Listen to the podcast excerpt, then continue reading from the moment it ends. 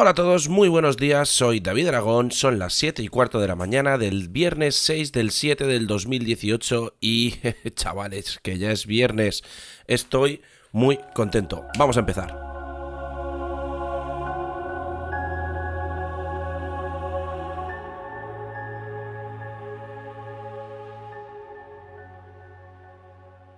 Hola a todos, muy buenos días. Eh, estamos aquí ya delante del ordenador, como todas las mañanas, son las 7 y cuarto y eh, me estoy repitiendo, no sé por qué me estoy repitiendo.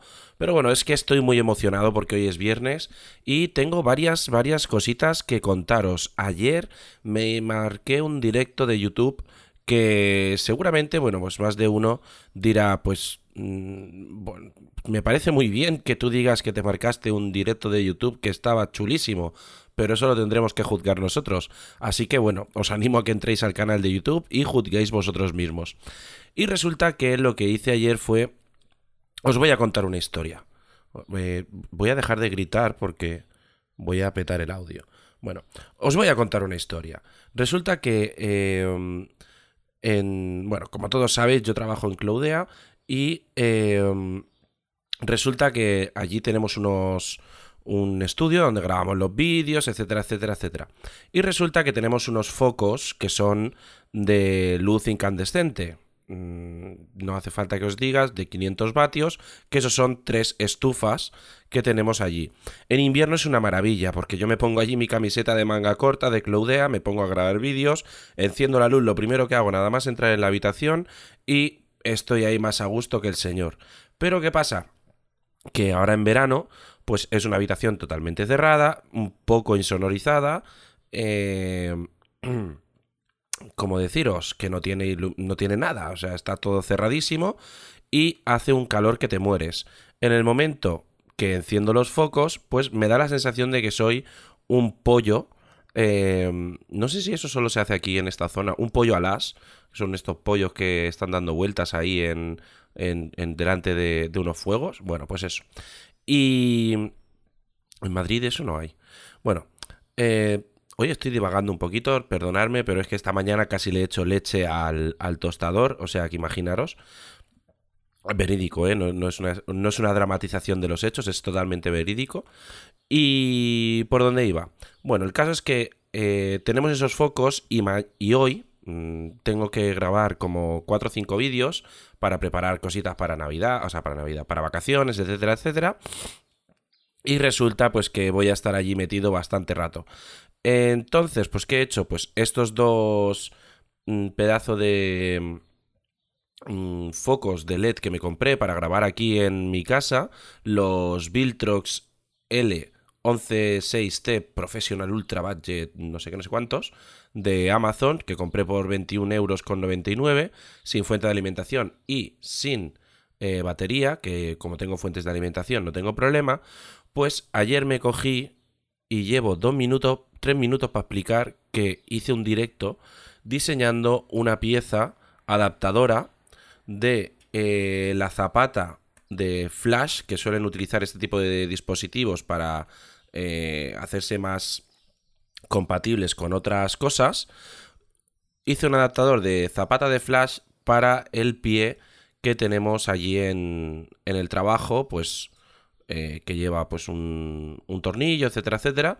Y vamos a poder poner estos focos de LED que no generan calor, eh, directamente en lo que tenemos allí.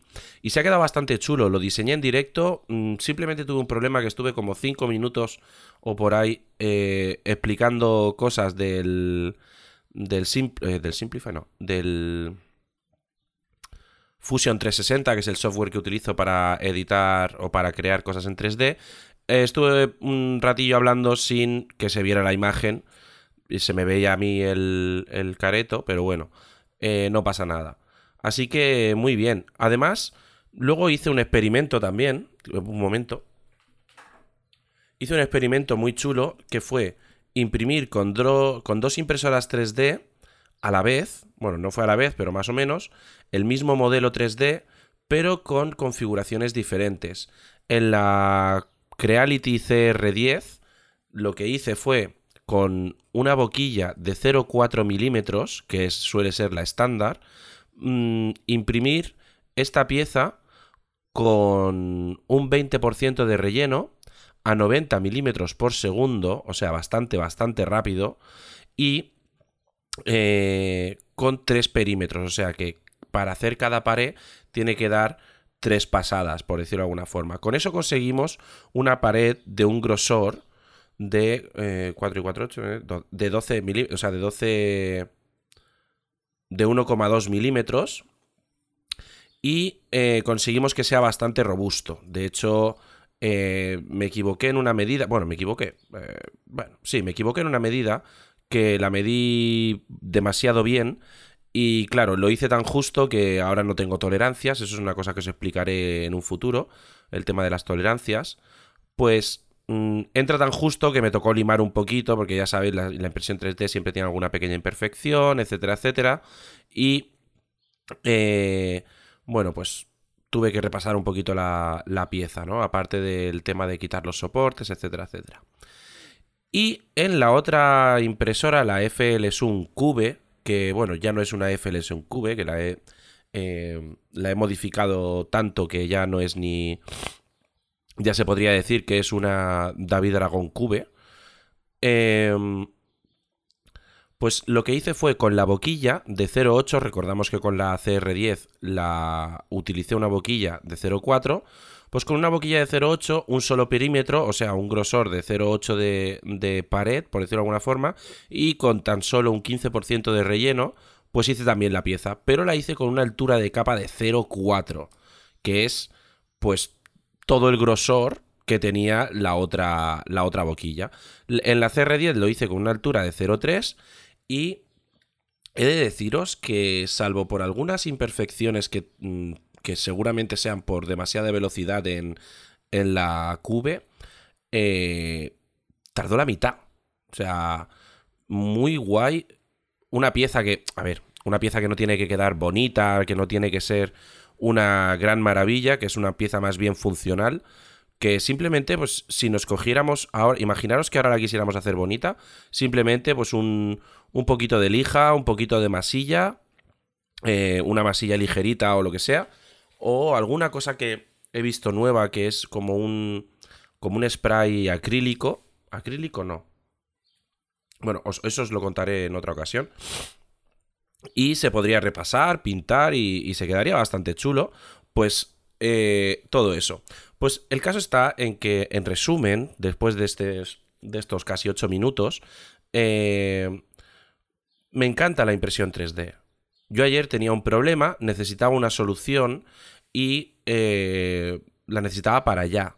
Mm, yo ayer podría haber ido, pues, no sé, a una tienda de fotografía, a un chino, algo así, y comprar un trípode alto o alguna cosa, porque esto, estos focos están muy chulos, que, porque llevan un acople para ponerlos en un trípode, etcétera, etcétera.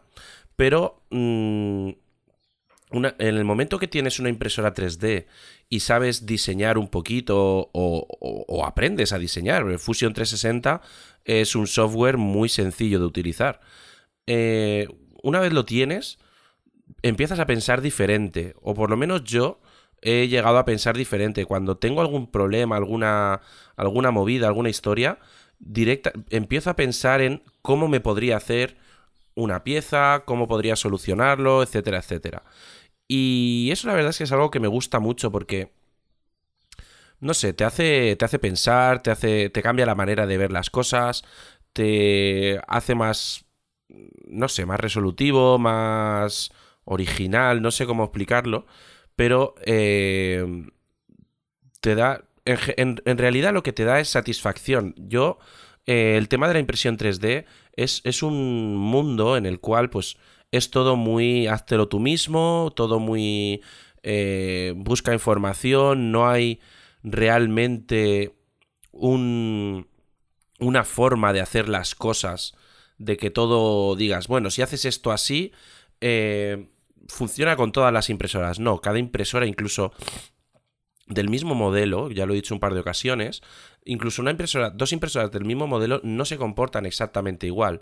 Yo, por ejemplo, de la CR10, que es una impresora que tiene mucha comunidad, me he descargado perfiles de, de configuración para Simplify 3D, que es el software que utilizo para imprimir, eh, de otras personas a las cuales les da una calidad brutal y en mi impresora 3D no va igual. Y he tenido que cambiar algunos parámetros para que conseguir esa calidad, ¿no? Y la verdad es que mola mucho, porque te da muchísima satisfacción cuando eh, le enseñas también una pieza 3D a alguien y te dice, guau, es que la tienes súper bien calibrada, lo tienes muy bien, no sé qué. Y sobre todo cuando tienes en la mano una pieza que has diseñado tú y que en una tarde has solucionado un problema que tenías eh, en tu día a día. Y yo creo que es algo muy satisfactorio. Ahora mismo es que tengo aquí las piezas que, a ver, son feas, o sea, no, son piezas bonitas que digas, wow, qué diseño más chulo que ha hecho este chico y tal. No, son funcionales. Son una maravilla de, de piezas que van a permitir que yo hoy, en vez de estar ahí asado como un pollo, y esté mm, sufriendo durante una hora y media o dos horas que tengo que estar grabando vídeos, pues mm, sí voy a pasar calor porque en esa habitación hace calor, pero no va a ser lo mismo que tener 500 vatios de potencia delante de mí, incandescentes, que siento cómo me llega el calor a, a, la cara, ¿vale? Entonces, pues es algo que, que sí, pues genera mucha satisfacción y mola mucho. Eh, hoy os quería contar un par de cosas más, pero creo que no me va a dar tiempo, así que eh, espero que os haya gustado este podcast. Ya sabéis, por cierto, he de agradecer muy mucho a todos los que me habéis hecho reseña en iTunes y mm, no por nada, pero en especial a un oyente que se llama The Shadow, podéis encontrarlo en, en Twitter como arroba DDD Shadow, que eh, bueno, le estaba ayudando un poquito para empezar con el tema del mundo de la impresión 3D, etcétera, etcétera, pero nada, le he dado dos consejos, el chaval es súper resolutivo y, se apaña muy, muy bien con sus cosas y... Por cierto, tiene un canal de YouTube que está comenzando ahora y está imprimiendo eh, cosas en 3D y las está pintando, hace vídeos de cómo las pinta en directo, tal, muy chulo. Y sinceramente, o sea, mm, pues directamente me ha hecho un, una donación. Y el chico, pues en agradecimiento por lo, poquito que le ha ayudado, yo no he hecho nada realmente. Pero, pero me encanta y simplemente quería eh, darle las gracias públicamente desde aquí. Así que bueno, tiene su canal de YouTube, tiene su pedazo de, de esto de Twitter con más de 1300 seguidores y lleva eh, temas de, pues, de videojuegos como el Fallout y cosas así. Un chico muy majo y sobre todo un, artista que, que, pinta las piezas y eso. Ya me gustaría a mí poder saber hacer eso.